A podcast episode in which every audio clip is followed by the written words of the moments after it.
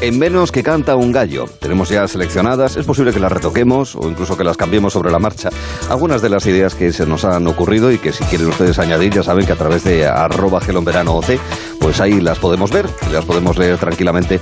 También esas otras ideas para renovar el lenguaje, esos aforismos y proverbios que utilizamos así sin pensar. No, no, hay que pensar en ello, hay que buscarle una alternativa en esta ocasión a hacer algo en menos que canta un gallo, que es lo que estoy a punto de hacer ahora mismo con la coordinadora de producción de Gelo en verano, que no es otra que Cristina Baigorri. Hola y tan buenas tardes. Muy buenas tardes, Arturo. Un poco más se me quedo sin aire. Jorge Molina, muy buenas. Hola, ¿qué tal, Arturo? María Díaz, ¿qué tal? Buenas tardes, Arturo, ¿qué tal? ¿Qué tal el choque de generaciones? ¿Cómo lo vamos preparando de cara al próximo viernes, Bien, amiguitos? Hoy hemos ido a correr, a hacer footing por la mañana. Ah, estado estirando, han estado estirando. despejando la mente. Nos hemos dado una vuelta por a tres Por la tarde tenemos una sesión de cine intensiva de los años 70, sí, sí, y 80 y 90. Preparándonos para el viernes. Me parece muy bien. Voy a haceros una pregunta a beneficio de inventario, ¿vale? Que no sea así de competición y tal. Oye, ¿qué, ¿qué, es? Es que es un poco para calibrar a ver en qué situación cronológica os encontráis. ¿Qué es o era, sinceramente ya no sé si existe, el emule? ¿Para qué servía emule? ¿Para qué servía emule? Para cocinar. Es algo de la cocina. Eh... No, no es hmm. algo de la cocina. ¿Algo de música? Hmm. No. No. Algo de hmm. música, ¿no? El emule es algo de música. Pero no es el qué. Me suena a escucharse a mis padres, a lo mejor. No sé, no sé. ¿Tus padres eran piratas, María? No, pero no sé, me suena o escucharlo no sé, me suena la palabra. Algo de música. Qué ternura me está dando, de verdad. Qué bonito, ¿verdad? otras veces, otras veces, ¿verdad, Cristina? Fastidia, ¿no? Que sepan cosas que se supone que... pero esto da ternura que no sepan lo que es el emule, ¿verdad? No, es como muy, es muy bonito, como cuando les pones una canción y, y, tú, o una, una serie, ¿no? Y para ti es como un hit y sin embargo para ellos te miran con una carita de, ¿perdona? Y tú dices, ay, qué bonitos. Ay. Bueno, el Emule era un programa que servía para piratear y bajarse música, ah. películas, historias ah, muy bien, así de iba muy bien encaminada, muy bien. Lo de la música, Parecido, la música más Muy bien encaminada. No, era, era una descarga pirata, un programa de descarga pirata. Eso sí, había veces que si te equivocabas con el nombre de la película que buscabas, te podías encontrar con lo que no querías. Exacto. Había algunas escenas que nuestra noticia sexual, vamos, era una cosa muy... Jardín de infancia, ¿eh? comparado con aquello, nuestras noticias, totalmente de acuerdo. te podías encontrar con lo que no buscabas eh, literalmente. Oye, a propósito, que tenemos una, tenemos una llamada, sí, No sé, yo, yo en tu casa, Cristina, pero no en la mía, cuando no existía el móvil las llamadas se hacían en el teléfono de la cocina, con el cable, ¿verdad? ¿Te acuerdas? se entraba toda la familia de lo que decías, claro que nos acordamos, amigo. Mira, en, mi casa había uno en la cocina y otro en un, suple, en un había un supletorio en un cuarto que teníamos de, estudio que le llamamos el cuarto de los libros y mm. ahí pues si la cosa se alargaba, que te apetecía alargar la historia, pues te, te, sentabas en una silla y echabas el ratín, cerrabas la puerta hasta que tu madre descolgaba el teléfono y tú oías a tu madre decir, Cristina, a cenar. Pues Cristina, que esto corre. Exacto, Cristina, que esto corre. Aquellos, aquellas épocas de verdad que, los teléfonos fijos estaban enganchados a las paredes. No hace tanto de eso, ¿eh? Pero el teléfono góndola, el teléfono supletorio que te lo daban. Bueno, lo pedías y te lo daban al año y medio, el teléfono supletorio. Sí, sí, sí, sí, Bueno, pues imaginaros eh, que el. Bueno, imaginaros no, imaginaros. pensemos en, un, en unas personas que por lo que sea esa situación les da miedo. Mm. Personas que lo de llamar por teléfono les genera, les genera problema. Y, ah. mi noticia va de esto, va de, va de teléfonos. Yo me quedé fascinada el lunes por la pieza que hizo mm, María con lo de las fobias. Ah, y, he ido, he estado bicheando, bicheando por internet y resulta que he visto que existe otra fobia que desconocía totalmente su, su existencia. Se llama el miedo es, consiste en el miedo irracional a hablar por teléfono. Wow, vaya. Ojo, o sea, algo que a ti y a mí, ¿verdad? Viniendo de esa época, Arturo, me parece que no, no, porque nosotros, yo, yo insisto que me instalaba. A mí me gusta hablar por teléfono. ¿eh? Sí, a mí me gusta hablar por teléfono. A mí me es indiferente. A ti te es indiferente. A mi abuela sí me gusta hablar por teléfono, fíjate. No sé es que tiene un toque vintage hablar por teléfono ahora. Vamos tan rápido con esto que... Pues os voy a dar datos. Ya sabemos que una de cada tres personas mira el móvil 100 veces al día, lo que significa que lo miramos una vez cada 10 minutos. Ojo, ¿eh? Y los menores de 25 lo miran unas 150 veces. O sea, una vez cada 7 minutos. Soy, entonces. Nosotros estamos en una vez cada 10. muy jóvenes, amigos. Equipo millennial. Cada 10 minutitos. Bueno, y además hay otra fobia, eh, muy rápidamente os explico, se llama la nomofobia, que es el miedo irracional a salir de casa sin el móvil. Uy, esto lo padecemos todos. Ojo, ¿eh? Eso sí que yo creo que está muy extendido. Pero volvamos al marco de las personas enganchadas a los móviles o al revés, que les da un miedo atroz hablar por teléfono. Tienen telefonofobia. Esto es como muy evidente, ¿no? Como muy claro y lo dice todo. Es la unión de teléfono y fobia. Está ahí bien. No es una palabra complicada. No, no, esto se nos, se nos queda. Pues hemos leído en la revista Vice que el presidente del Consejo de Psicólogos de una, una región preciosa italiana, que es la Emilia Romagna, es un señor que se llama Gabriele Raimondi, ha hecho un estudio y ha concluido que efectivamente esta fobia existe, la telefonofobia existe. Dice que hay dos grupos de, de personas, las que les molesta y las que lo tenemos interiorizado como simplemente un sistema de interacción.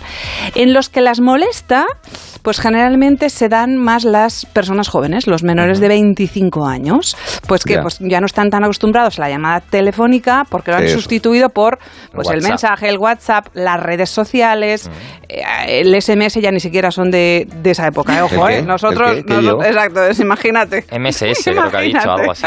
eso es de nuestra época.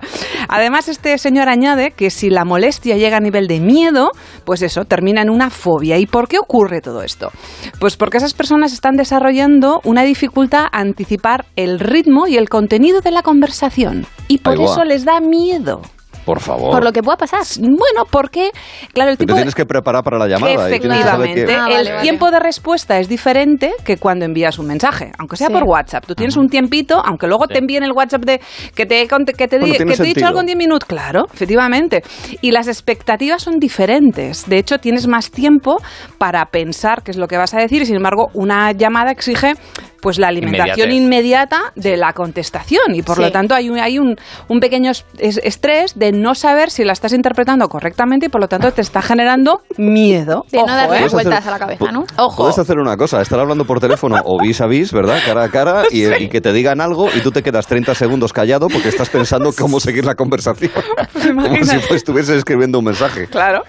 El caso es que si llega a nivel de disfuncionalidad que está llegando, bueno, que hay gente que, que, lo, que, que lo padece, pues la gente pierde oportunidades de trabajo, pierde amigos, pues claro, la llamada telefónica les genera ese miedo. Madre mía. Qué fuerte. esto se ha agravado por la pandemia, o una cosa más, una consecuencia más. Hemos estado muchísimo mm. más en casa, eh, hemos trabajado con el teletrabajo y por lo tanto la llamada inmediata del, del, jefe que te pide, que te exige, te genera ese miedo, ese, estrés, y por lo tanto se está cada vez, a ver, no, no extendiendo a nivel pandemia ni muchísimo menos, pero bueno, se están dando casos de gente que tiene miedo a la llamada. ¿Qué hay que hacer según este profesor? Hombre, pues... No responder. Eh, por, Colgar. Tirar el móvil al váter. Desquitarse un poquito y efectivamente silenciar las llamadas por la noche, evitar la sensación de tener que estar localizable durante las 24 horas, 7 días a la semana, que nadie, nadie, nadie es imprescindible.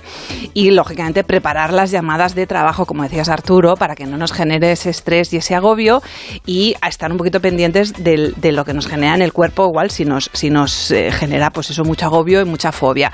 Si estamos a ese nivel, evidentemente él recomienda ir al psicólogo. Y si no, bueno, pues evidentemente es cuestión de hacer esto. Comunicando, comunicando, comunicando. Comunicar, que también es maravilloso. Y no pasa nada, no mm. pasa nada. Que llamen más tarde, ¿verdad que sí, Arturo? Pues sí, así es. Si algo quieren, que llamen más tarde. Ah, exacto, exacto. Que la llamada. Si es importante, te llaman y te localizan. Sí. No pasa nada. Mm. exactamente, porque, a ver, sois eh, prescindibles, otros no, pero... Nosotros sí.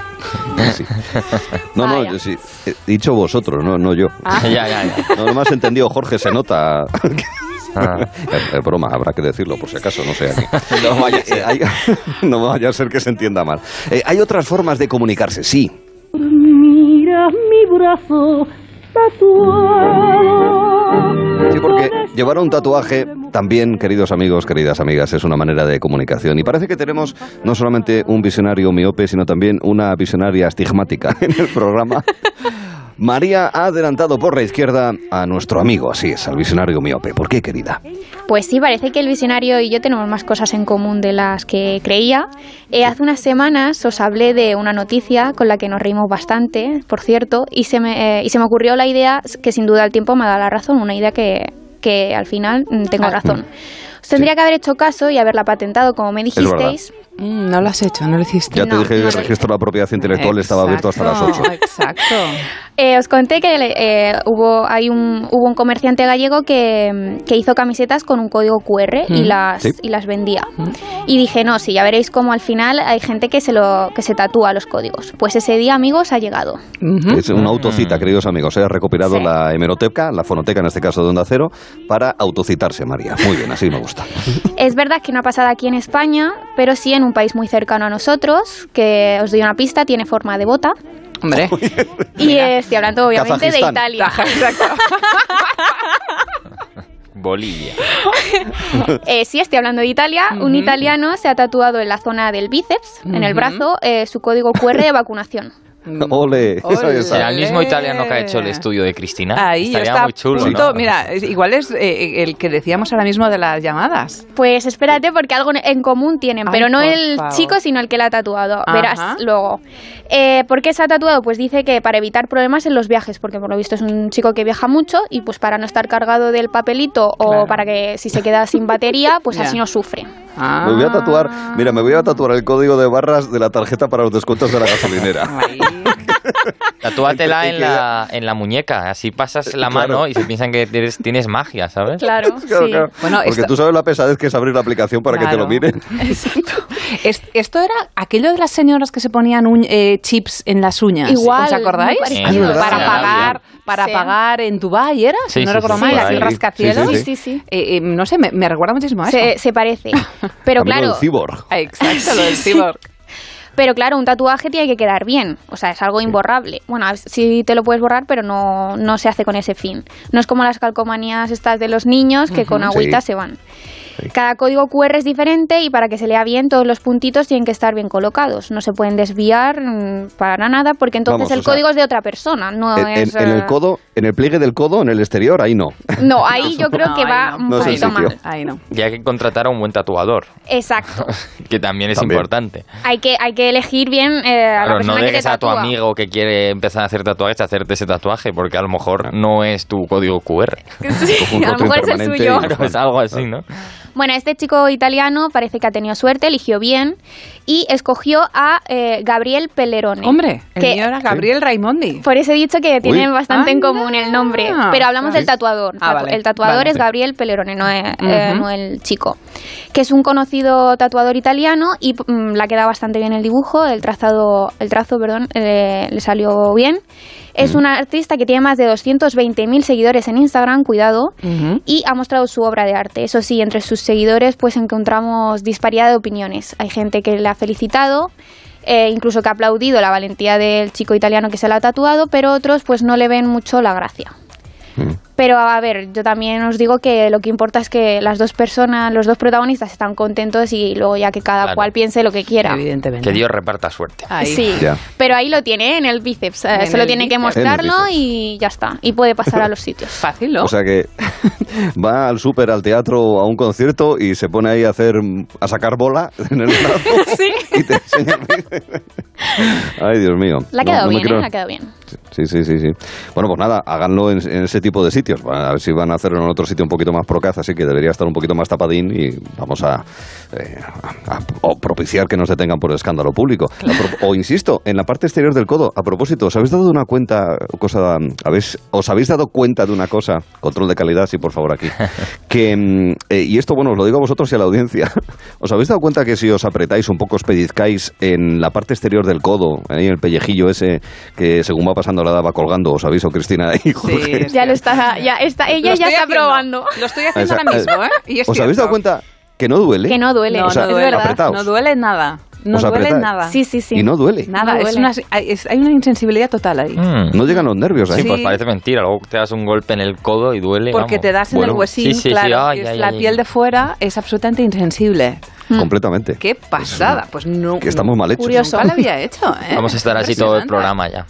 Sí, no, hasta las 7. Una hora No, antes no, no, podemos- ¿Habrá una enfermedad profesional derivada de esto? Una fobia igual a tocarse el codo. Puede Sería interesante. ser. Podríamos No. mirarlo. Seguro que hay. Mal Seguro diseño. que hay, exacto. Seguro que Mal hay. diseño, mal diseño. Seguro. Sí, sí. Mal diseño. Menos mal que siempre hay gente que quiere buscar nuevos caminos.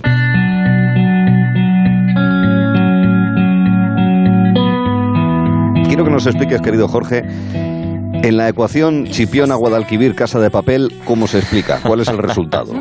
Estamos escuchando la sintonía de la bien conocida serie La Casa de Papel y es que hoy vamos a hablar de buen rollo, pero vamos a hablar de robos, entre comillas, ¿no?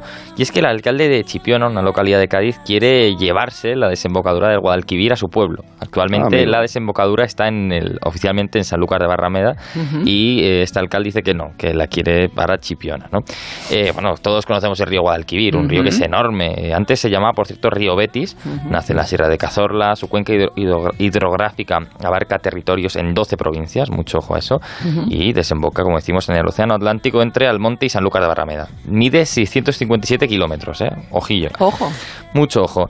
Eh, bueno, volviendo a la noticia. Eh, Luis, Ma- Luis Mario Aparecer, Arparcero, perdón, que es el alcalde de Chipiona, realizó unas declaraciones este fin de semana en Canal Sur en las que defendía que el río Guadalquivir desemboca en su localidad. Y eh, anunció que va a encargar un estudio a la Universidad de Granada para dirimir exactamente dónde muere el río. El alcalde aclaró que esta propuesta no va dirigida de ninguna forma contra la localidad de Sanlúcar de Barrameda, con la No, que que mantienen buena relación. Y Desde- les- desde el cariño. lazos históricos, ¿no? Desde están el contentos con que se les lleve el río. Ahí, ahí, contentos. eh, bueno, desde el cariño va a encargar ese estudio, ¿no? Exacto, él Claramente. dice que lo que quiere hacer es defender los intereses del pueblo, porque siempre que se habla de Guadalquivir en los libros no aparece, nunca aparece el nombre de Chipiona, ¿no? de este municipio, ¿no? Y él además dice que el- la última señal marítima de este río es el faro de Chipiona, o sea que el- Sí, la desembocadura precioso. tiene que estar Ah. en, en Chipiona, ¿no? Veremos qué, qué determina este estudio del que van a encargar a la Universidad de Granada y que han avanzado, por cierto, que no va a costar ni un solo euro.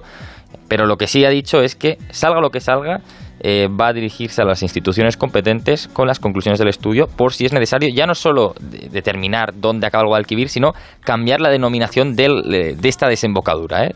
Ojo, ojo. ¿Ah, sí? eh, Y si no, pues nada, hacemos una zanja y desviamos Correcto. el río. ¿Qué más da? Que por Exacto. cierto, es un estudio español. Sí, sí, Español, No, no, no, por fin tenemos un de estudio Granada. español. Vamos a hacer, sí, vamos a sí. hacer Como un- antes era italiano, menos mal Vale, también. sí, sí. hemos No hecho te preocupes, que esta semana vamos a tener más estudios españoles, ya Muy veréis. bien. Sí me gusta. Veremos cómo avanza la cosa y, y quién se queda finalmente la desembocadura del Guadalquivir, ¿no? He recopilado brevemente otros eh, ejemplos de, robos y voy a recopilar robos, eh, bueno, los más históricos y demás, ¿no? Pero he decidido recopilar robos que han salido mal. Creo que, que Ah, porque he encontrado algunos casos que son realmente llamativos. Son todos del Reino Unido, por cierto. Mira. Mira, vamos a ir Vaya, primero hombre, a Glasgow. No nos valen. No, no, no. Si son, si son de la- del ámbito anglosajón. No, No, es no, mejor porque, No, venga, hombre, sí. son un poco ridículos, entonces es mejor que hayan Ah, entonces sucedido sí, fuera de España. pues ¿no? adelante, adelante. ¿no? Fíjate en Glasgow, 2014, Escocia. Es el caso de Gary Rowe, el que vamos a tratar ahora. Este hombre trató de atracar una casa de apuestas en Glasgow, como decimos, amenazando a los empleados del local con un pepino metido en un calcetín, simulando No. una pistola. Qué qué mala. susto, menos mal. ¿Y, la, y- y la gente se creyó eso? La gente no se lo creyó Ah. y, le- y le- y el, el chico este amenazaba con disparar y bueno, le redujeron fácilmente. No, no, no, no tenía mucho sentido, ¿no? Pues la puesta en escena fue un poco Sí, mala, un poco ¿eh? mala, sí, puesta sí, en sí, escena sí, hay que un mejorar. poco complicada de El creer. Hay que tener más presupuesto, desde luego. Es que hemos escuchado la noticia antes en el resumen del programa anterior de lo de los calcetines y los orgasmos Sí, y claro, entonces ya eh, me he quedado Si simpático ante lo si que ya ibas a hubiese contar. sido un calcetín y una berenjena, hubiese sido apoteósico, Ya, ¿verdad? Claro. Un fueguito, un fueguito. Mira, vamos con Lucas Cho- Chowonsky, vamos a llamarle Venga. así. Sí, sí, Eh, un hombre que entró a robar en una casa en Lancashire, en Reino Unido, como decimos, y se quedó a dormir en la cama principal del dormitorio. Pero no solo eso, no. bueno, los dueños Qué volvieron a casa y se lo encontraron allí. Pero es que no solo eso, el chico este decidió además cenar y limpiar los platos. Ah. Lo dejó todo fregado y demás. Un O sea ladrón, que un ladrón es ladrón. ordenado, Eh, ¿no? Yo estaba pensando que seguro que hay alguna madre que quiere tener un hijo así, ¿no? Que Ah, ayude tanto sí, en casa. Es claro. un ladrón. Como ladrón no sirve, no sé, a lo mejor como, como, Las como historias hijo personales sí. no nos, no nos interesan, sí. Jorge. Si tú quieres colar como personal, si quieres colar una historia personal, dilo claramente ¿eh? y no, no digas como las madres y los hijos. Tengo un amigo que... Eso. Tengo un amigo exacto, que... No. Cristina me comentaba antes que... Exacto. y vamos con un último ejemplo, que es el caso de Andrew Hennels, que en 2016 colgó en Facebook un selfie acompañado de un mensaje en el que informaba sus intenciones de atracar un supermercado. Bien. Este chico es tremendamente inteligente porque, vaya sorpresa, Mucho. 15 minutos después de robar el supermercado Tesco en, en la localidad de Norfolk, en Inglaterra, pues las autoridades le detuvieron con las 14 410 libras que había sustraído en dicho supermercado. Es un caso que podría resolver hasta el mismísimo Torrente. O sea, desde luego que este es un chico que no tiene demasiadas luces y que no sabe que las redes sociales, bueno, si las tienes abiertas, pues las puede ver todo el mundo. Ponte el candadito, amigo Andrew. Exacto. Chavalete, ¿qué? Nos compramos unos candaditos. Exacto. Esa, esa es la historia de granujas de medio pelo que terminaron mal y que todos vienen del mundo anglosajón, que es de donde vienen muchas Exacto. noticias, porque solamente pasan cosas en Estados Unidos, en Gran Bretaña, en el resto del planeta no. No. Solamente. Lo que pasa es que nos enteramos más. Pero también pasan cosas muy cerca. Estos son Jorge y María a las 5 de la madrugada en aquellos sitios donde no hay toque de queda. El ocio nocturno está abierto. No. Son, son lobos. Parece, parece Lobezno, Hugh Jackman, pero no, son lobos de verdad.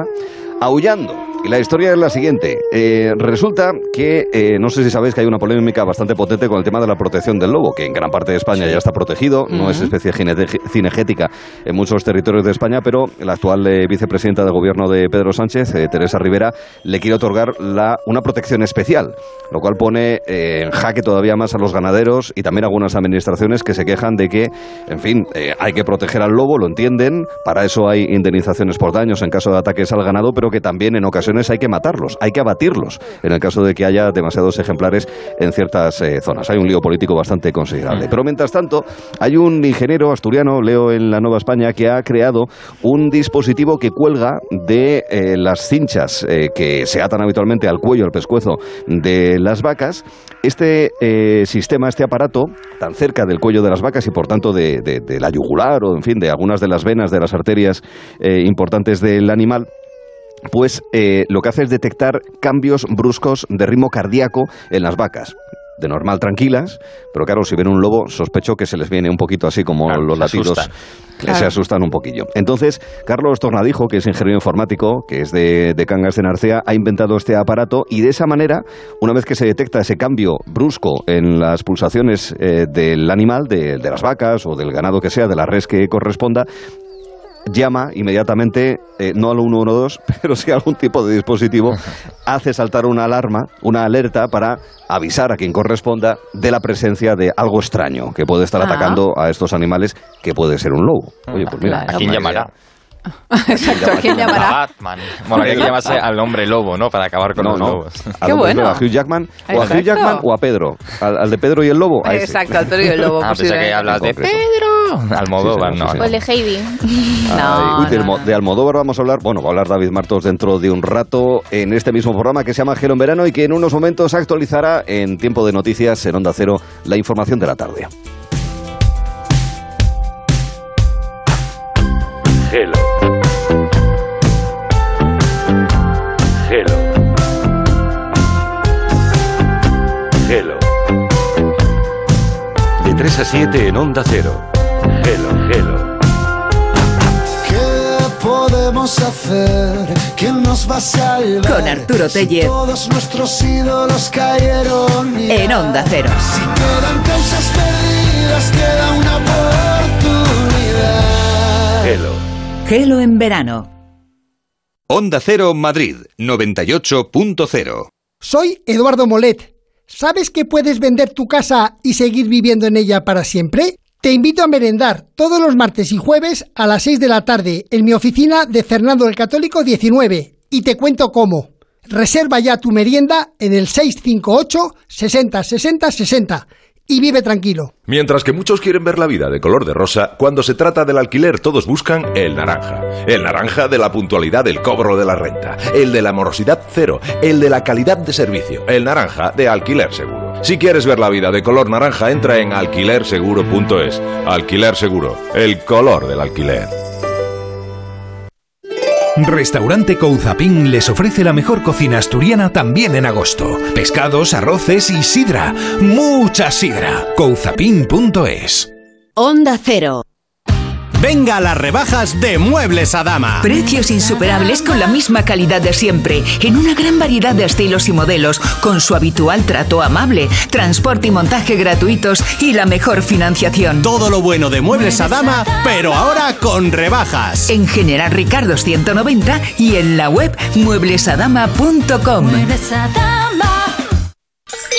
En la ganadería Organic producimos la mejor carne del mundo.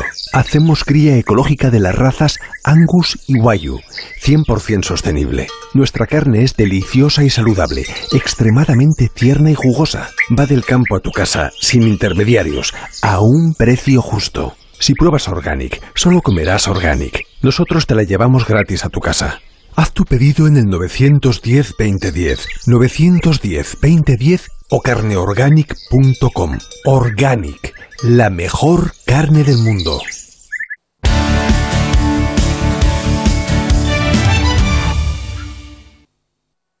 Ahora, en Carglass, por la reparación o sustitución de tu parabrisas, te regalamos una luz de emergencia Gel Flash para que en caso de avería incrementes tu seguridad. Carglass cambia, Carglass repara. Pide cita en carglass.es. Promoción válida hasta el 5 de septiembre. Consulta condiciones en carglass.es. Si Vogel abre esa tumba, la maldición de Gímico se desatará sobre el mundo.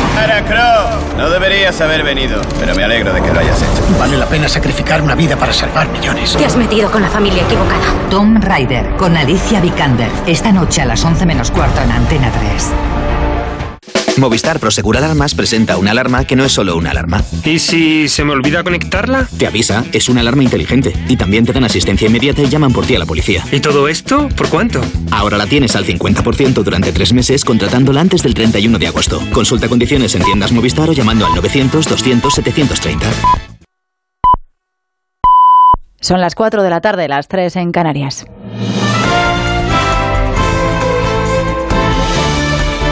Noticias en Onda Cero.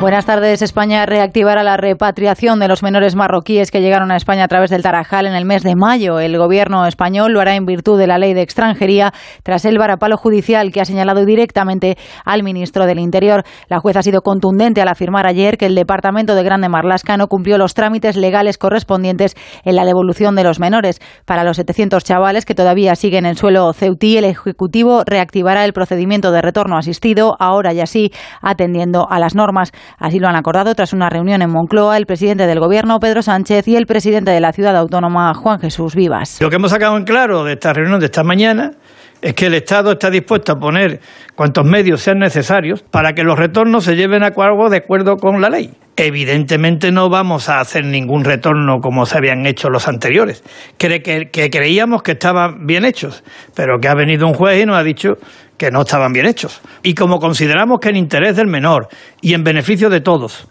la mejor solución, la más eficaz es la del retorno, vamos a seguir apostando por el retorno. Cambiamos de asunto. La vuelta al cole prevista para dentro de un par de semanas se hará con mascarilla, distancia de seguridad y grupos burbuja, aunque los detalles concretos dependerán de nuevo de cada gobierno regional. En el plano estrictamente sanitario, a esta hora, 4 de la tarde, arranca la reunión interterritorial con tres puntos sobre la mesa. El aumento de fallecidos, recordamos ayer Sanidad notificaba 190, el ritmo de vacunación y también el debate sobre la tercera dosis a la espera de que la EMA se pronuncie al respecto, informa Marta Pérez. Se espera que la Agencia Europea del Medicamento se pronuncie sobre la validez de una tercera dosis. Administrarla o no es una decisión que divide a las comunidades autónomas. Mientras muchas esperan el comunicado de la EMA, la consejera de Sanidad de Aragón, Sira Repollés, pedirá en la interterritorial que ya se está celebrando la tercera dosis. Si se llega a la conclusión de que es necesaria la administración de una tercera dosis, por supuesto estamos preparados y se realizará en la secuencia que el mismo Ministerio nos indique. Probablemente iniciaríamos con la población más vulnerable y seguiríamos con el resto de la población. España sigue sin llegar al 70% con pauta completa y las vacaciones han frenado el ritmo de vacunación. Los datos mejoran, sí, pero en las últimas 24 horas se han registrado 190 fallecidos, la peor cifra de muertes diarias desde mayo.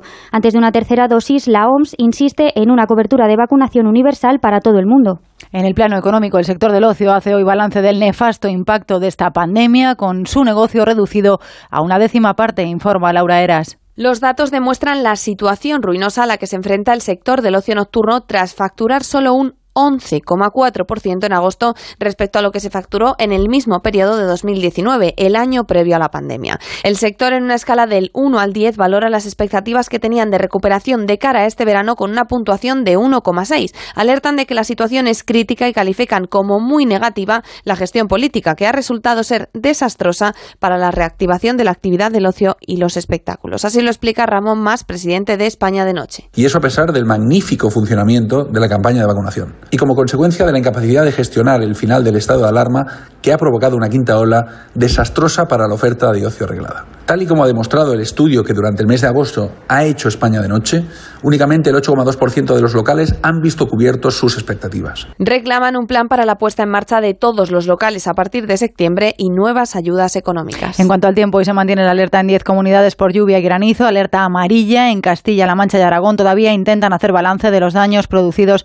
por las fuertes tormentas de ayer. En Teruel son especialmente cuantiosos con los detalles. Carolina Benavent. Albarracín fue uno de los municipios más afectados con casi 62 litros por metro cuadrado de precipitación acumulada en solo una hora y 34 en apenas 15 minutos. Las calles se convirtieron en ramblas, los huertos se vieron arrasados y el mayor susto se vivió en la residencia de mayores donde se inundó el comedor y sus 50 residentes tuvieron que ser trasladados a otra parte del edificio. El alcalde de Albarracín es Michel Villalta. Los lugareños dicen que en las últimas décadas no habían visto una, una tormenta de este tipo. ¿no? Ayer ya cuando empezaba la tormenta pudimos asistir ir a un éxodo masivo de, de, turistas en sus vehículos, un poco aterrados por ver la que se venía encima, ¿no? Las brigadas municipales continúan hoy valorando todos estos daños y extremando las labores de limpieza en uno de los cascos históricos más visitados de España. Y una cosa más, a partir del próximo verano entrar en Venecia costará entre 3 y 11 euros. El ayuntamiento de la ciudad aplica esta medida, cuya entrada en vigor estaba prevista para este año, pero fue pospuesta por la pandemia.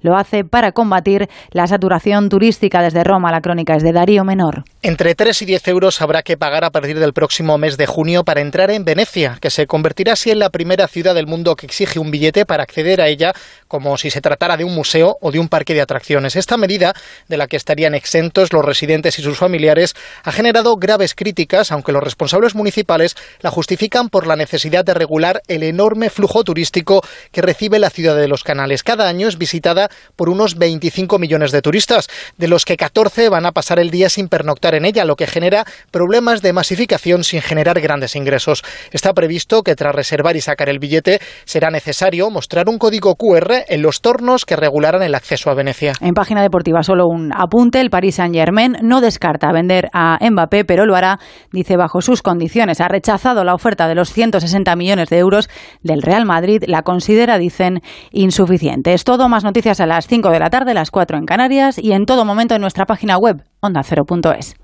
Este jueves, desde las 6 de la tarde, sorteo de la fase de grupos de la Champions. Síguelo en Onda Cero.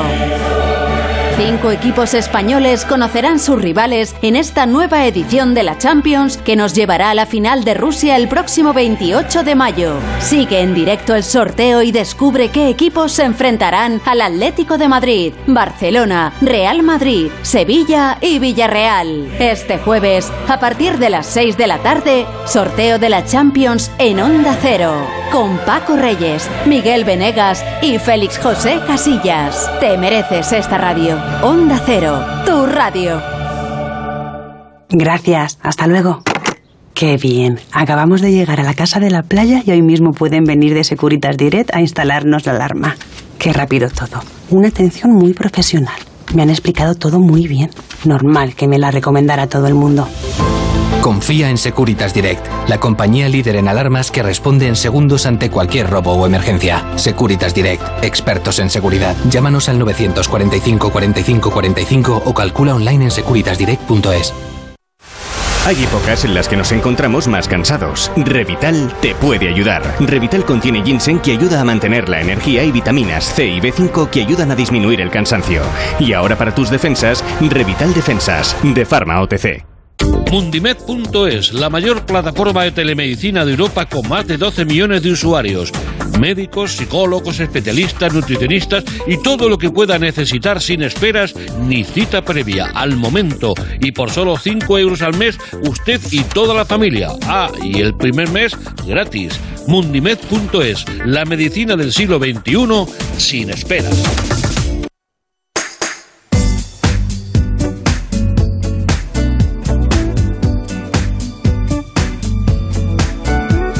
Gelo en verano con Arturo Tellez en Onda Cero. en este programa en el que les seguimos acompañando. Día 25 del mes de agosto, mañana 26. Será en el momento en el que a las 6 de la tarde, así es, escucharemos a los compañeros de deportes con los resultados de sorteo de la Champions League y saber qué eh, rivales van a tener en primera fase los cinco equipos españoles que nos representan en la competición europea. Esto de alguna manera no deja de ser, pues, un cierto regreso a, a lo habitual, ¿verdad? Y regreso se producirá el próximo lunes con el equipo titular de Julia en la Onda. A partir de las 3 de la tarde el próximo lunes eh, 30, y- 30 de agosto estará ya aquí en la antena el equipo titular de las tardes de Onda Cero. Mientras tanto estamos los del verano. Dentro de un rato nos vamos a acercar y estaremos en, eh, en Canarias, puesto que hemos quedado con Ismael González, eh, que se le conoce sobre todo como Neza, y Francisco Javier Gutiérrez, Franja, le conocen así incluso cuando le renovan el DNI.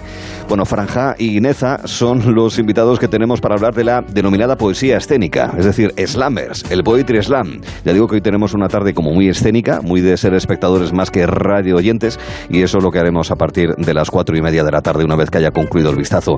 ¿Dónde tenemos un reto? Hacer algo en menos que canta un gallo. Bueno, hay un montón de expresiones, en un plis plas, en un abrir y cerrar de ojos, eh, como un rayo, hay un montón de expresiones para referirse a lo mismo, hacer algo de manera muy rápida o que dure poco, que sea breve en el tiempo. Y tenemos una serie de aportaciones al pensamiento occidental, que incluso si alguien quiere traducirlos a otras lenguas, no hay ningún problema, lo puede hacer, a lo mejor no se entiende, pero, pero se puede hacer. Cristina, ¿qué idea tienes? En menos que me haces un retweet.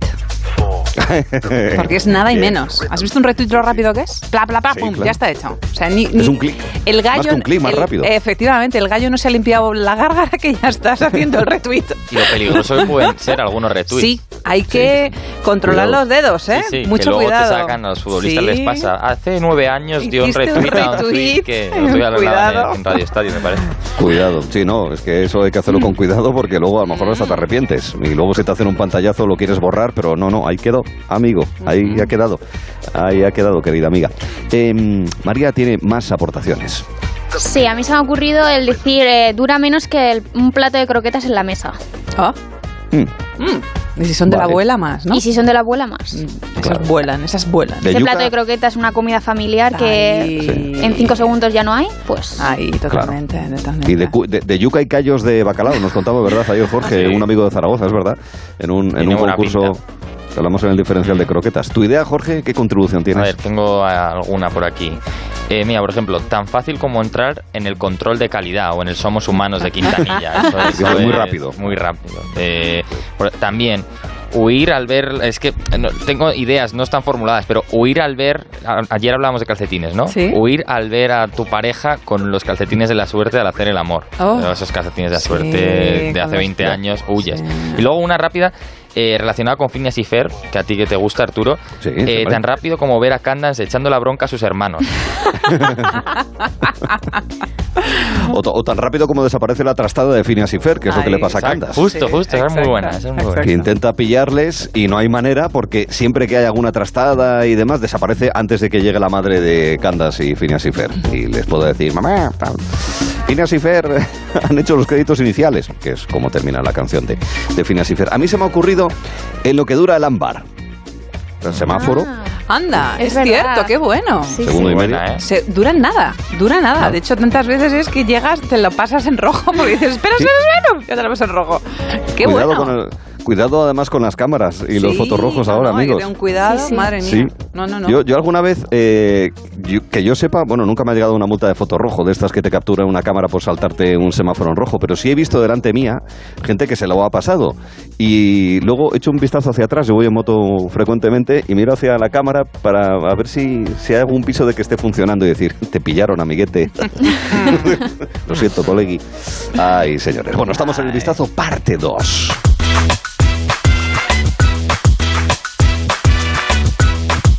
Mañana, a partir de las 5 de la tarde, tendremos la posibilidad de conocer con Teresa Bezman y con Francisco Martín Valentín más curiosidades del mundo del antiguo Egipto. Pero Cristina se ve que le ha pillado el gusto a todo esto de las pirámides, el Nilo, los jeroglíficos y también las, no- las momias. Iba a decir las novias. las momias. Hoy nos Ay, qué tontería. Hoy nos vamos. Mira que sí. a- hoy nos vamos a ver alguna más. Una momia. Nos llevas ya al British Museum de Londres, querida. Ojalá te llevara al British, Ay, pero ojalá. bueno, a ver, ojo, que el destino al que te llevo tampoco es malo, ¿eh? ni muchísimo menos. Hoy nos vamos al país que nos pasa por la cabeza cuando hablamos de momias. Nos vamos al país de las pirámides. Nos vamos Oh. a Egipto. Porque en Egipto andan de mudanza, andan liadísimos. Y no hablo de cuatro cajas y, y, pues eso, una furgoneta y cuatro amigos que te ayudan. No, no, no. Están trasladando un barco que no tiene poca historia. Te cuento. Resulta que el Gran Museo de Egipto, el del Cairo, el nuevo, aquel que vimos hace unos meses que montaron todo un festival para inaugurarlo, bueno, Mm. pues ha recibido la barca solar del rey Khufu. ¿Qué significa esto? Este señor era un rey de la cuarta dinastía egipcia y resulta que tenía una barca. Una barca que estaba en el otro emplazamiento, en concreto el Museo de la Meseta de Giza, que está a 10 kilómetros de donde está el nuevo museo. ¿Os parecerá poco? 10 kilómetros es una mudanza chiquita. Bueno, sí, 10 claro, mudanza. eh, bueno, Bueno, chica. Mudanza. A ver si me mu- entiendes. Ahí, mudanza chiquita, pero es que resulta que el traslado, en el traslado han necesitado la colaboración de dos empresas. Una belga, una que se llama Basic Arascom, una, bueno, una cosa como muy tal, y luego otra egipcia que se llama Sarens. ¿Por qué? Porque resulta que en el transporte los trabajadores tenían que asegurar que la barca estuviera en posición horizontal durante toda la operación, porque si no, evidentemente, se podría romper o, o deteriorar, y eso era terrible. Tuvieron que traerse de Bélgica una, una pieza enorme que se llama transportador modular autopropulsado. Bueno, esto es la NASA. Sí, sí, ojo, ojo, ¿eh? que no es poca broma. Pero luego una grúa también de 800 toneladas. Para mí eso es una Madre pasada. Igual ahora los, los ingenieros que me escuchan, en mi casa tengo uno, me está diciendo, seguramente me envían Twitter o un WhatsApp diciendo, Cristina, ¿Ah, sí? no es para tanto. Pero Oye, para esto mí... del transportador modular autopropulsado parece un invento del profesor Toffernet. Ay. Contempla el transformador modular autopropulsadizer. Impresionante. Pensad que, claro, la barca en cuestión fue descubierta en 19- 1954 y es una pieza antiquísima. De hecho, es patrimonio de la humanidad. Bueno, bueno, una pasada. Para protegerla se instaló una, una jaula de, de- de acero que rodeaba la embarcación durante, o sea, alrededor de 45 metros y 20 toneladas. Ojito. Eh, el peso total de toda la jaula, el barco, las- la estructura, la grúa, pues imaginaros, más de 100 toneladas, enorme todo aquello, eh, pero se hizo rápido, en solo 10 horas. Eso está muy bien. mira. Guau. Yo he hecho Guau. mudanzas mucho más largas. Yo he hecho dos Sí. días de mudanza. O sea que no está nada mala eso, broma. No está nada mal, vamos. No está nada, No, pero- nada mal la Pero no broma. tenías un transportador modular Ahí, es autopropulsado, que yo hubiera Cristina. necesitado un transportador, que todos los trabajadores me hubieran echado una mano, la grúa de 800 toneladas, una maravilla. Ya. Y yo me he preguntado, ¿qué es eso de la barca solar? Porque Eso digo claro, ¿qué pasa? ¿Que los egipcios ya sabían lo de las fotovoltaicas? Claro. Pues no. placas, ¿no? Pues Sí, resulta- Como los parquímetros. Pues resulta que los antiguos... Imagínate, ¿te imaginas? Los parquímetros, o sea, molaría mirar ahora en el registro de marcas y patentes quién tiene la ¿Quién patente. tiene la patente? Del, del, Del del aparatito. parquímetro con, con la fotovoltaica que fuera Cleopatra o alguien así. Hoy el día va de patentes. Hoy el día va de patentes. Sí, bueno, de resulta patentes. que los antiguos egipcios creían que esas barcas, las barcas solares, eran capaces de transportar a la realeza, una vez muerta, lógicamente, hacia el otro mundo, al más allá. Gracias por aclararlo. Así, no, no en vivo, ¿eh? no en vivo, que- sino muertas, lógicamente. ¿eh? Y entonces, que, claro, como eran tan importantes esas barcas, eh, las enterraban junto con el difunto en concreto. Imaginaros, también la tumba no era, mía, no era un sí, pisito, sí. ¿eh? No, no, no. Era un gran, gran, una gran tumba. O sea que no está nada mal. Un, un último dato, Khufu, ¿quién era? Pues eso, como hemos comentado, monarca de la cuarta dinastía egipcia y como hemos dicho, la barca en cuestión es el artefacto de madera más grande y antiguo de la historia de la humanidad. Ole, Ole. con Nada él, fácil de hacer. con él, exacto, con Además, el en Egipto están construyendo ahora otra capital, me parece, porque el Cairo ha quedado. es- eh, Se hay les queda pequeña. gente, Se les está queda quedando chiquita, Y están sí. construyendo otra capital, Cierto. como Brasilia, en Brasil, que la construyeron en los años 50 porque necesitaban una capital. Creo que está pasando en Egipto. Mira, muy bien. Cositas para fardar, así muy rápidamente. Mm, esta- yo creo que de Egipto sabemos mucho. Que Sí. si las momias, que si Buah. las pirámides, que si la momificación, que si que te quitaban el cerebro por la nariz. Bueno, eso ya no lo sabemos. Bien. Pero ¿sabéis lo que significa la palabra faraón? Hombre, no, ¿qué significa? Pues en el antiguo egipcio significaba gran hogar. Uy. Se refiere a que el cuerpo del faraón era el medio por el que el alma de Dios se manifestaba. Gran Mm. hogar. No me digáis que no es una cosita maravillosa para fardar en las Es guapo. Sí, Y sí, tiene sentido. ¿eh? Claro que sí. Claro, llegas a casa un amigo, una casa nueva que se haya comprado y dices, "Pues vaya faraón te han montado aquí, ¿eh? Pues mira, estás, estás en un gran hogar, sí Claro, señor, claro. sí señor, bien visto. Es un gran hogar, sí, señores. Pues nada, curiosidades sobre Egipto, en este caso esa barca solar y ese traslado que se ha desarrollado hace no demasiada fecha. Recordamos que mañana a las 5 estarán Francisco Martín Valentín y Teresa Bedman para contarnos curiosidades de su trabajo, el que llevan a cabo en Tebas, pero también un, eh, una lección o un, fin, una especie de clase que le hicieron a los tripulantes del Juan Sebastián Elcano, del barco eh, escuela de la Armada Española, eh, a los cuales cuando estaban pasando por el canal de Suez a distancia les dieron una clase. ¿no? Es que fue una cosa muy, muy chula, nos lo van a contar ellos. Como también muy chulas son las citas de la agenda que nos resume ya María Díaz, empezando en Girona. Sí, en el municipio Palafrugell tenemos la exposición Miró, Gaudí, Gomis, el sentido mágico del arte. Presenta una selección de varias esculturas realizadas por Joan Miró que dialogan con las fotografías que Joaquín Gomis hizo de la arquitectura de Antoni Gaudí. Un triángulo maravilloso que te, te dejará atónito. Podéis acudir a verla al Museo Can Mario de Escultura Contemporánea hasta el 21 de noviembre. ¿Qué habría en Ávila? En Ávila encontramos la novena edición del Festival Internacional de Circo de Castilla y León, Circo. Cuenta con un programa que incluye tres estrenos mundiales, uno nacional y nueve regionales. El evento, en el que participan 27 compañías, llenará las calles abulenses de magia y esencia hasta el 29 de agosto. ¿Y si estamos en Galicia? Por último, subimos hacia Galicia. Hoy en el Morriña Fest, en La Coruña, actúa Lola Índigo a las 9 de la noche. La cantante y bailarina triunfa con cada ca- canción que saca al mercado y su último éxito ha sido La Niña de la Escuela, un single que comparte junto a dos artistas más, Tini y Belinda. Cuando pudiste, tú no quisiste. Y ahora que tú quieres, no se va a poder. Ahora me viste, te pone triste. Sabes lo que vas a Momento en el que, queridos amigos, nos ponemos todos a 100. Por la mañana haciendo el amor y por la tarde haciendo el amor Ahora mismo. Y por la noche haciendo el amor, Las 24 horas al día, 7 días a la semana. haciendo el amor. Para arriba y para abajo, como decía Romario, la invitación de Romario. Siempre positivo. Eh, siempre positivo, no, solo sea Bangal. Ese era Van Ya, Gaal, ya, ¿eh? ya lo sé, ya lo Era sé. Romario decía siempre para arriba, siempre para abajo. bueno, el imitador de, de Romario.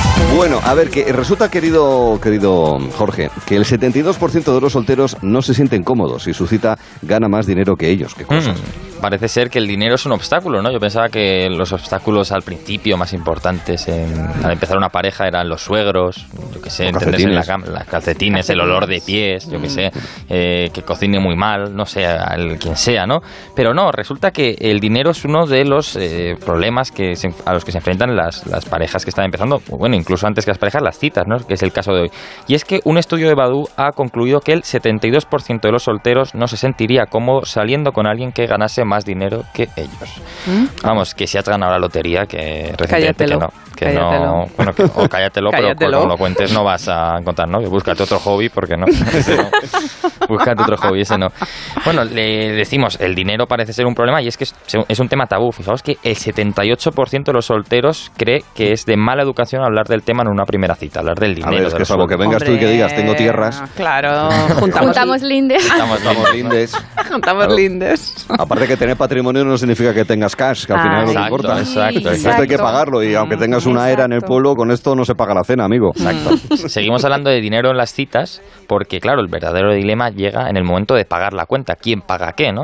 Pues fijaos, Sí. eh, el, el estudio dice que el 34% prefiere dividir la cuenta a la mitad, mientras Sí. que el 8% espera que su cita le invite y el 10% paga el mismo sin discutir. Lo que no sabemos es qué hace el 48% No restante. Esperemos que no haga simpas. ¿no? Porque, claro, aquí el, el porcentaje sale a 52. No, ¿Vosotros pero- qué hacéis? ¿50-50? Claro, es un momento incómodo, ¿verdad? Sí, Mm, Cris. Es un momento incómodo y para mí, yo, mm, no sé, mm, soy de las de intento forzarlo del 50%. Sí, Yo lo tengo muy 50. claro, yo soy del 34%, mitad y mitad. Sí, por eso, 50%. O sea, pagar a tienes que ¿Tú, mitad. tú eres del antes. 48? Eh, yo es que ya no sé. Hace tanto tiempo que... No, en, gener- en general... 50-50. En general, 50, en. 50-50. Eso parece que es la- lo que hace la mayoría, ¿no? ¿Cuál Pero diríais si que es el gasto? Perdón, Claro, di. si empiezas a salir con alguien, ¿qué, qué tienes que decir? Oye, primero vamos a, ver quién paga esto. ¿Cómo lo hacemos? ¿Que lo haces así, así de manera abrupta? Mm, Supongo. No sé si habrá un manual de estilo de, de Badu para Bueno, comentarnos cómo, cómo acceder a, o sea, cómo sacar el tema. Claro, y, y si no, también puede ser un planteamiento de, bueno, pero luego ya otro día pagamos Eso. tal, O ¿no? puedes irte al baño y ver si a la vuelta Claro. ha pagado la cuenta y si no, pues ya 50-50. Puedes hacer eso. No, pero es una buena excusa para decir yo pago esta vez, pues tenemos Claro. que quedar una segunda vez y También, ya pagas puedes tú la plantear el pago yo y tú pagas la siguiente. Claro, a no Claro, ser que la primera cita sea en, el- en un restaurante de cinco, o sea, de lujo y la siguiente en un, en un Ya, McDonald's. ya. ¿no? Ya, ya, ya. A ver, hay que sitio compensar. Más, más barato, más apañado. Fijaos, el gasto medio de la primera cita, 51 euros. ¿eh? El 39% an- ah, sin- dice que prefiere citas baratas y que sean informales y un 21% dice que no ah, quiere gastar nada. No sabemos si este 21% va a restaurantes, y porque a lo mejor hace? pide un vaso de agua mientras el otro Claro. está comiéndose un Claro. cochinillo, un codillo, tú imagínate. No, no quiere algo de verdad, no, yo estoy bien con mi vaso de agua. Salvaje. Madre claro, mía. no, no. Entonces ese Con Perillón 21%, del 52. claro, No sé. ese 21% que Ir hace, al ¿no? parque, no Y- sé, al retiro. Claro. eh. A comer unas pipas al banco. Claro. al No, porque banco- como no las banco. traigas de casa, el chico no puede Bueno, a mí ir. el retiro claro, un poco caro, eh, también te digo. Claro, claro, claro, sí, sí. El tema de los gastos es algo que trasciende más allá de la primera cita y es que, claro, si se forma esa, esa pareja estable hay que de- de decidir cómo se reparten los gastos de la casa y, bueno, y también pues los derivados de las vacaciones, de los regalos, del ocio y demás. Bueno, ¿cómo reparte la gente estos gastos? El 15% piensa que la persona que gana más debería pagar más, el 38% piensa que debería ser mitad y mitad. Y, por cierto... Progresividad fiscal aplicado a... Exacto. Progresividad doméstica total, ¿eh? Correcto. El Y además más el tiene, más 47% dice que están dispuestos a hacer un presupuesto, eh, bueno, conjunto para gastos, o sea, como un portal de transparencia del Congreso. Mm. Eh, Bien. sí, sí, sí. Madre pero, mía. Pero si no, pare- que te lo financien los fondos europeos Exacto. de resiliencia y transformación. Next Oye, Generation European Union, ¿no? Ahí están, sirven para todo. Exacto. Eh, Badu, además, en colaboración con la experta financiera Alice Tripper, ha reali- ha realizado una clasificación de tipos de solteros según Ajá. sus actitudes respecto a las citas y el dinero. A voy a lanzar los cuatro tipos que hay a y a ver, cuáles a Yo ya casi no me acuerdo, eh, pero bueno, vamos a ver. El divisor reparte los gastos al 50% y valora la independencia financiera en la pareja. El compartidor no lleva la cuenta de quién paga qué y cree que todo se equilibrará eh, eventualmente. La mano invisible de Adam pues, Smith. Exacto, o sea, Es un liberal este. Exacto, es un libertario, ¿no? Casi, porque vamos, Sí, casi, casi libertario. el gastador, eh, que siempre pagará la cuenta y disfrutará comprando regalos a su pareja, tiene tierras y muchas, y también cash. Y es intervencionista, de toma de decisiones por ti. Socialdemócrata. El ahorrador que prefiere que su pareja pague la cuenta. Bueno, el ¿Vosotros qué ahorrador es la manera de decir que vaya cara que tienen amigos. Sí, exacto. Tiene un morro. Super tacaños, como el programa este que había. Eh, ¿Qué sois? ¿Divisores? Eh, ¿Repartir los gastos? ¿Compartidores? ¿No sabéis quién paga, pe- quién paga qué? ¿Os da igual? Eh, ¿O gastadores o ahorradores? Pero de verdad, ¿no? Porque claro, verdad, ahora, vamos a, ir, nada. a ir todos al divisor. Sí. Claro, porque No, es como más no, equitativo, ¿no? ¿Tú qué eres? Es que yo lo tengo muy claro, es el divisor. Yo soy divisor. ¿Tú eres divisor? Sí, sí. Sí. O sea, no por quedar bien, es que es así. Yo soy, yo soy divisor también, Sí. ¿eh? Mm, eh, Pero tengo que reconocer, tengo que reconocer que... Es que ha sonado tan poco bueno, bueno, lo que te quiero... Ha hecho como, yo soy... Yo Bueno, soy no con divisor, ella, Jorge. sí, ya. Bueno, pero Siempre que... nos ofrece cafés. o sea, Pues, Es verdad. Yo siempre estoy diciendo, voy a por la máquina, voy a la máquina de a porno, voy a la máquina de café. ¿Queréis café? y- yo siempre le digo que no. Y me dicen que no Por- permanentemente. por si acaso. O sea, que por si acaso. Claro, luego- no vaya a ser que... Eh, ¿Y tú, Arturo, Jorge? ¿Y tú, ¿Tú, Jorge? No, Yo- bueno, a ver, esto... Yo, Sí, Jorge la verdad que yo soy más yo soy un poco compartidor, o sea, no ¿Ah, sé sí? quién paga. Sí. Ah, o sea, y, y que se equilibre así, Sí, por tinta infusa, ¿no? que, Por arte venga, de que venga Adam Smith. Eres un neoliberal. Tú, no, eh, tú eres de Hayek y Nozick, hombre. No, ¿Y, y tú, Arturo? no De yo, yo a ver... Aquí sí, A ver, de la dale. escuela de Chicago en concreto. Exacto. También. En De los Chile que es la de Chicago, o sea, Milton Friedman y toda la vasca. Bueno, que a lo que vamos. Eh, mira, esto yo me siento en un dilema del ser y el deber ser. O sea, yo entiendo que ser ser, soy gastador. Vale, pero el vale. deber ser sería ser divisor. o sea, Vale, pero claro. bueno, oye, también lo hago con todo el cariño y todo gusto, o sea que no hay problema. Bien, Muy ¿eh? bien, Incluso muy cuando bien. estaba soltero. Hace un tiempo que ya no me acuerdo. Bueno, eh, queridos amigos, queridos amigos, no hablemos del pasado, no hablemos del presente, hablemos del futuro.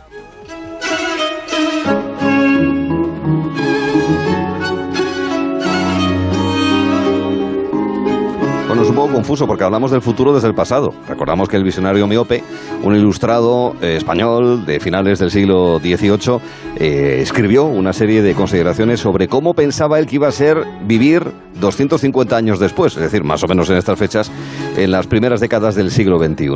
Entre los documentos que hemos encontrado y sospechamos últimamente cada vez más que hay gente que los conoce desde hace tiempo, era una cosa blasonada eh, de cuyo nombre no, no, no sabemos, que no quiere repetir lo del Quijote, pero que nos hemos encontrado con textos como el siguiente.